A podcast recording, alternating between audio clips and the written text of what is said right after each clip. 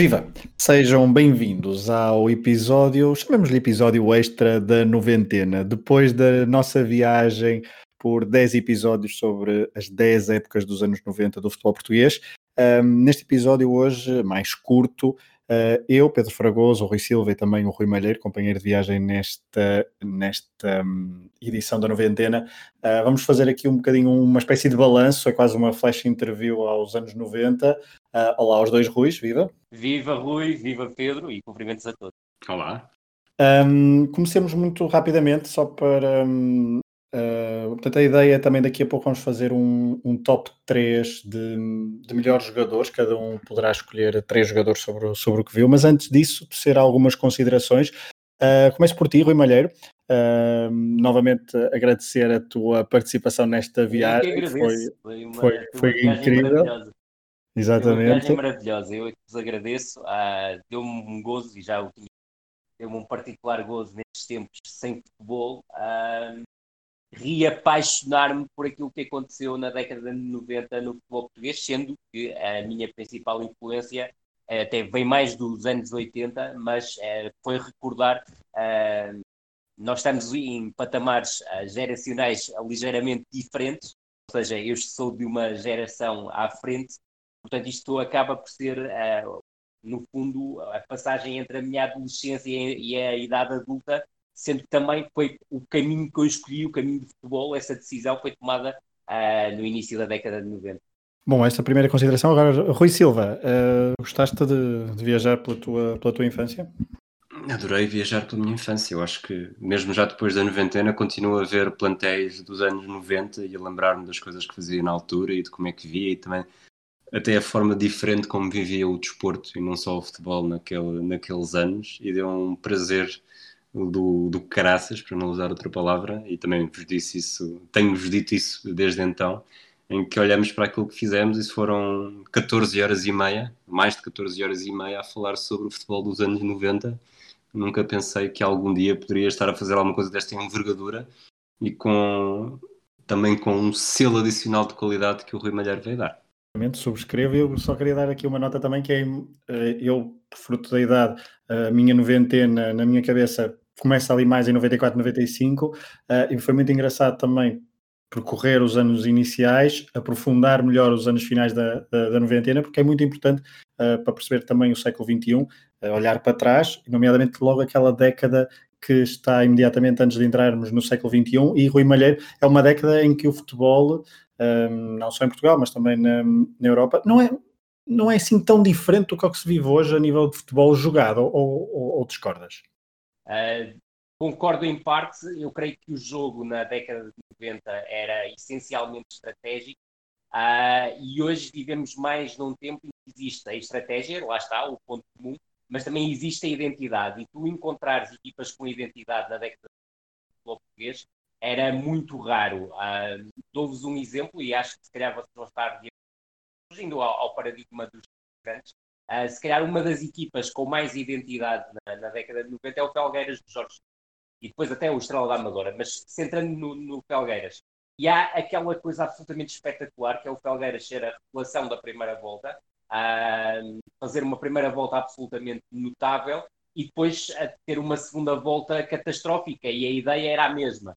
Uh, e isto é extremamente interessante, mas olhando até pelo, pela perspectiva, neste caso, no meu caso, em termos de primeira divisão, entre 96 e, e, a, e a área em que eu trabalhei mais era a da, da análise de adversários, havia uma, essencialmente uma preocupação um, em anular o adversário, saber como é que se conseguia anular o adversário.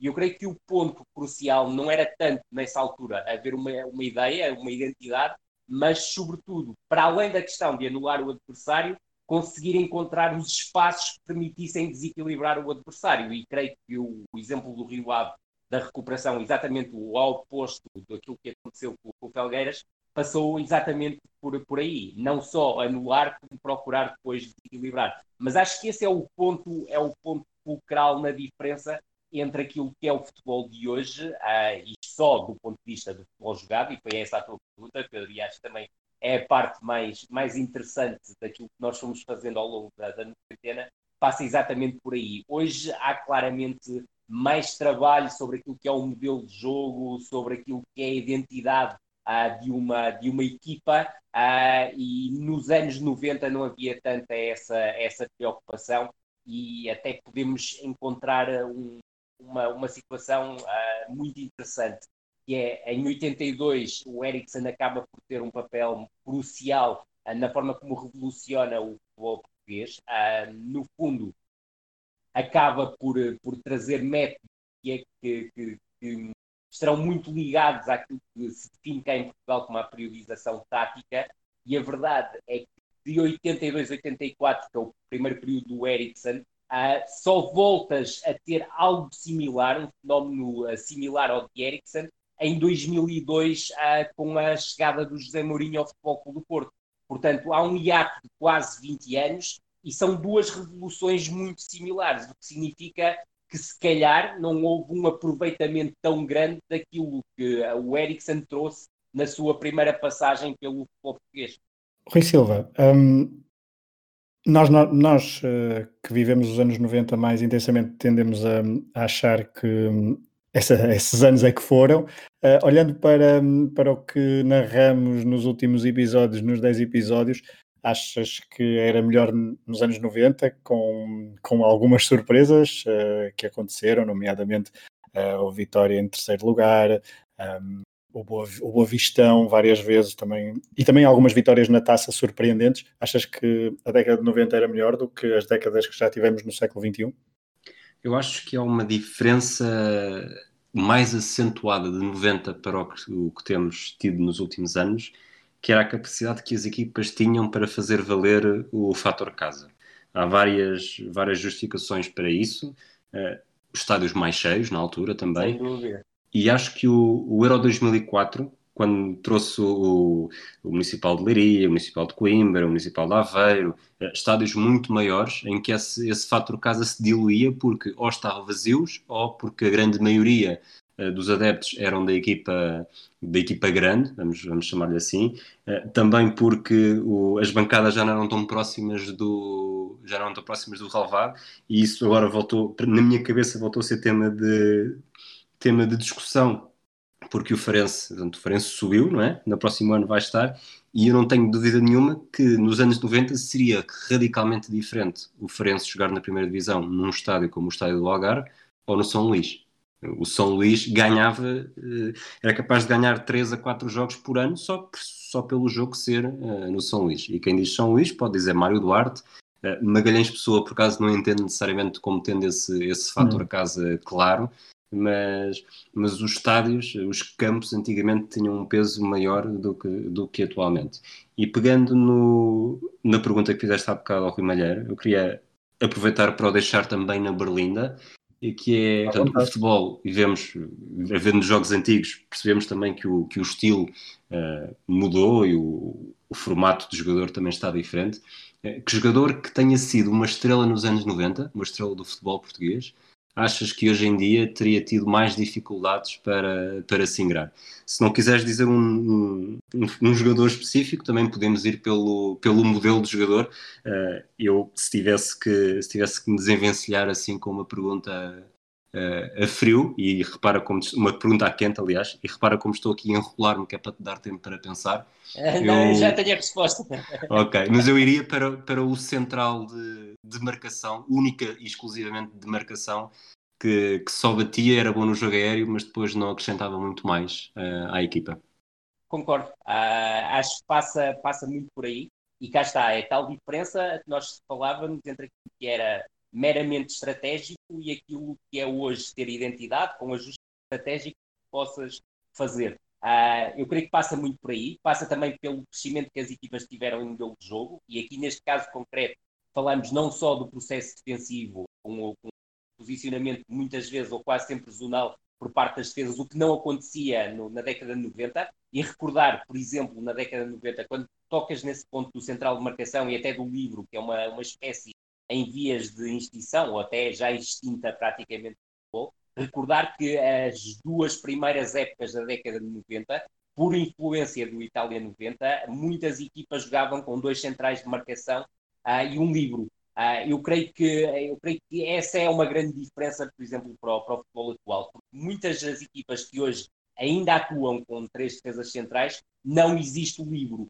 E se quiseres pegar uh, numa analogia para aquilo que era o futebol português, havia muitas equipas a jogar com o livro, mas, por exemplo, o Boa Vista de Manuel José, que foi a equipa que talvez tenha, uh, talvez tenha não, teve mesmo uh, mais resultados e mais qualidade exibicional a jogar com uma linha defensiva de 3 ou 5, não utilizava o livro, ou seja, já era um central que defendia também de zona. Portanto, eu creio que esse ponto é um ponto muito, muito interessante. Uh, eu não diria, por exemplo, em relação à questão, e não fugindo, obviamente, à tua questão, que o, o, o, trinco, por exemplo, da década de 90 não faria sentido nos dias de hoje, e falo concretamente de jogadores com um perfil como o André, o Oceano, ou mesmo o Paulinho Santos, mas o Paulinho Santos era um jogador diferente porque era extremamente versátil e eu creio que estes jogadores continuariam a ser importantes na, na, na, na década atual e no futebol atual, obviamente tendo em conta também a identidade de cada treinador. Se o perfil de 6 é um perfil mais construtor, este jogador não se enquadra. Mas, na verdade, há muitos treinadores que o retrinco, o médio recuperador de bolas, ainda faz sentido nos dias de hoje. Agora, indo mesmo ao encontro da tua questão, eu não creio que nenhum internacional português da década de 90 não fizesse carreira uh, nos dias de hoje e não tivesse a mesma repercussão que teve na década de 90. Acredito sim é que pudessem ter dificuldades de encaixe em determinado tipo de ideias.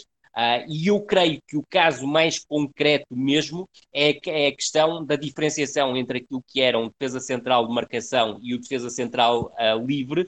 E hoje em dia os defesas centrais têm que saber ser uh, livres e têm que saber marcar. Portanto, eu creio que essa é a grande diferença. Agora, se, por exemplo, colocarmos isto do ponto de vista individual, eu não creio que o Fernando Couto tivesse dificuldades e não teve, o Jorge Costa também não teve dificuldades em adaptar-se ao futebol mais moderno, o Helder não teve dificuldades em adaptar-se também, indo a, a casos de, de centrais uh, brasileiros, por exemplo, o Mozart não teria essa dificuldade, o Ricardo Gomes ainda menos, ainda que, por exemplo, na fase final da carreira, já com déficit de velocidade, poderia ter sentido mais dificuldades a jogar numa linha defensiva de 4. O Aloísio, exatamente a, a mesma questão. Portanto, quem foi bom central na década de 90 continuaria a ser-o uh, nos dias de hoje, mesmo quando fosse necessário ou, ou tivessem que se confrontar com uma identidade em que uh, o defesa central é obrigado a construir. E o mesmo, o mesmo é válido para os guarda-redes, ou seja, há três grandes guarda-redes, sem me querer estar a adiantar uh, na década de 90 no futebol português, Vitor Bahia, Schmeichel e Perdomo, isto na, na, minha opinião, como é óbvio. Creio que a vossa, ao longo dos episódios, também é, é, muito nesse sentido, e também não creio que nenhum dos três tivesse grandes dificuldades em assumir essa primeira fase de construção, como é nos dias de hoje. É certo que nós até falámos num episódio em que o Schmeichel se trabalha com a bola, o Vitor Bahia também teve uh, episódios do, do, do, género, mas eu creio que com o treino específico e com a qualidade que estes guarda-redes tinham, uh, acabariam por se adaptar facilmente àquilo que é o moderno hoje em dia. Rui, lanço-te uma questão, hum, também assim, Rui... Uh, depois disso? Ah, depois, bom, depois bom. disso, não, não, não. calma, é para o Rui Malheiro. Também, também poderás responder. Uh, mas Rui Malheiro, lanço-te assim uma pergunta também algo provocatória. Qual foi a equipa uh, mais injustiçada da década de 90 que não teve título? Injustiçada por, por não ter título e pelo, em contraponto ao futebol que, que jogava. Uma equipa, não uma equipa, um plantel de um ano concreto. Pode ah, ser... sei, eu sei dar a resposta por ele. Podes dar, Rui. Podes dar. Porque, Fragoso, estás desatento, porque nós falámos disto no final do último noventena, em que, em que o Rui Malheiro diz que todos os campeões foram justos, sim, exceto sim. 92, 93, porque o Benfica jogava mais do que o Futebol Clube do Porto. Eu aposto que a resposta seria essa. Sem dúvida, agora posso também aqui acrescentar um okay. aspecto. Eu creio, não, não, não, mas uh, absolutamente, absolutamente correto. Uh, eu creio que o único campeão uh, que não é justo, uh, ou seja, que não é a melhor equipa a vencer, a equipa mais competente a vencer. Atenção, não é a equipa que melhor joga, muitas vezes, mas é a equipa mais competente. Eu mas pode, único... A minha pergunta, desculpa, desculpa interromper, a minha pergunta era mais até no sentido, pode ter havido um segundo classificado uh, que foi uh, muito bom, que foi uh, que jogou bastante bem a bola, mas que não conseguiu superar o Futebol Clube do Porto nessa altura, não, ou o Benfica, ou o Sporting também, que também é campeão na, na década de 90, nessa década, nesse ano preciso, mas que se fosse noutro ano poderia ter sido facilmente campeão, ou mais Percebo, facilmente campeão. Percebo exatamente a tua pergunta, Pedro, mas vou-te dizer que é o Futebol Clube do Porto de 92-93 é o pior Futebol Clube do Porto da década, dos, das, das 10 temporadas, e é campeão, e o Benfica é o melhor Benfica de toda a década e não é campeão. E esse ponto parece-me importante. O outro que eu ia dizer a seguir, uh, que é a questão do, do, do, Boa Vista. Eu creio que uh, o Boa Vista de, de Manuel José, uh, o tal Boa Vista de 91 a 96, que tem uma época mais fraca, e é 94, 95, claramente, mas nessas cinco épocas eu creio que faltou justiça, se quisermos, Uh, para além dos títulos que a equipa do Boa Vista conquistou, eu creio que o, que o Boa Vista merecia um vice-campeonato, pelo menos numa dessas cinco épocas. Acho que justificaria, uh, face àquilo que apresentou, e diria mesmo mais, até posso uh, aqui dizer qual é a época em que eu creio que o, o Boa Vista, face à qualidade exibida, quer por Benfica, quer por Sporting nessas temporadas, merecia algo mais, é claramente em 91, 92, foi um Boa Vista extremamente interessante, Uh, era também o primeiro Boa Vista do, do, do, Manuel José, e eu creio que esse Boa Vista era superior à, àquilo que foi a temporada do Benfica em termos de regularidade, àquilo que foi a temporada do Sporting em termos de regularidade.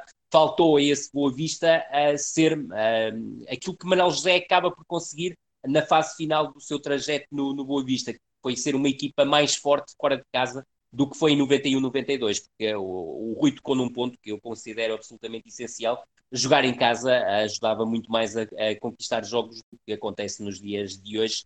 E, e, há um ponto essencial, e não queria também deixar esse ponto, passar esse ponto em claro. A década de 90 marca claramente um aspecto crucial, entre muitos outros, mas olhando para aquilo que eram os adeptos nos estádios, os estádios começam cheios na década de 90 e acabam vazios. E esse ponto parece-me crucial. Por falar em estádios, Rui, Rui Silva, há pouco estavas a falar do, do estádio de São Luís e eu te pergunto, acho que a resposta se calhar já, também já a deste, mas eu hoje faço perguntas redundantes. Ah, desculpa, um, desculpa. Não, não. Qual era o, qual era o estádio que tens mais, que tinha, que tinha ao, ao rever alguns jogos e ao rever uh, os anos 90, que, do qual tinhas mais saudades? Era o São Luís? São Luís é um deles. Eu acho que todos os estádios que eram, vou chamar-lhe caixinha de fósforos, e que conseguiam encher, e enchiam não necessariamente quando recebiam o Benfica, Porto ou Sporting, mas também num domingo à tarde de bom tempo. Uh, eu lembro-me de, de resumos e não do só, Mário... E não só, Rui.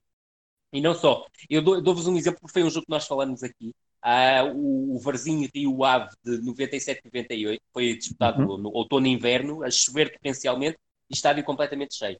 Sim, eu, uh, Mário Duarte, muitas vezes quando se via depois os resumos, o estádio está, as bancadas estão completamente à pinha, lugares, lugares em pé. O Adelino Ribeiro Novo também. Uh, acho que são, é capaz de ser o meu top 3. Uh, eh, o Bessa, quando estava cheio de gente, também conseguia intimidar, e não apenas pelo, pelo que o Carlos Queiroz dizia que passou o jogo a ser cuspido. E, não, exatamente. Isto, exatamente. Eu, eu acrescento os barreiros só de bancada única, que é uma coisa que já, que já não existe. Sim, Verdade. Os Barreiros, que era o único estádio com, com publicidade da empresa onde o meu pai trabalhava, e aquilo era sempre, na altura, para mim, uma grande alegria.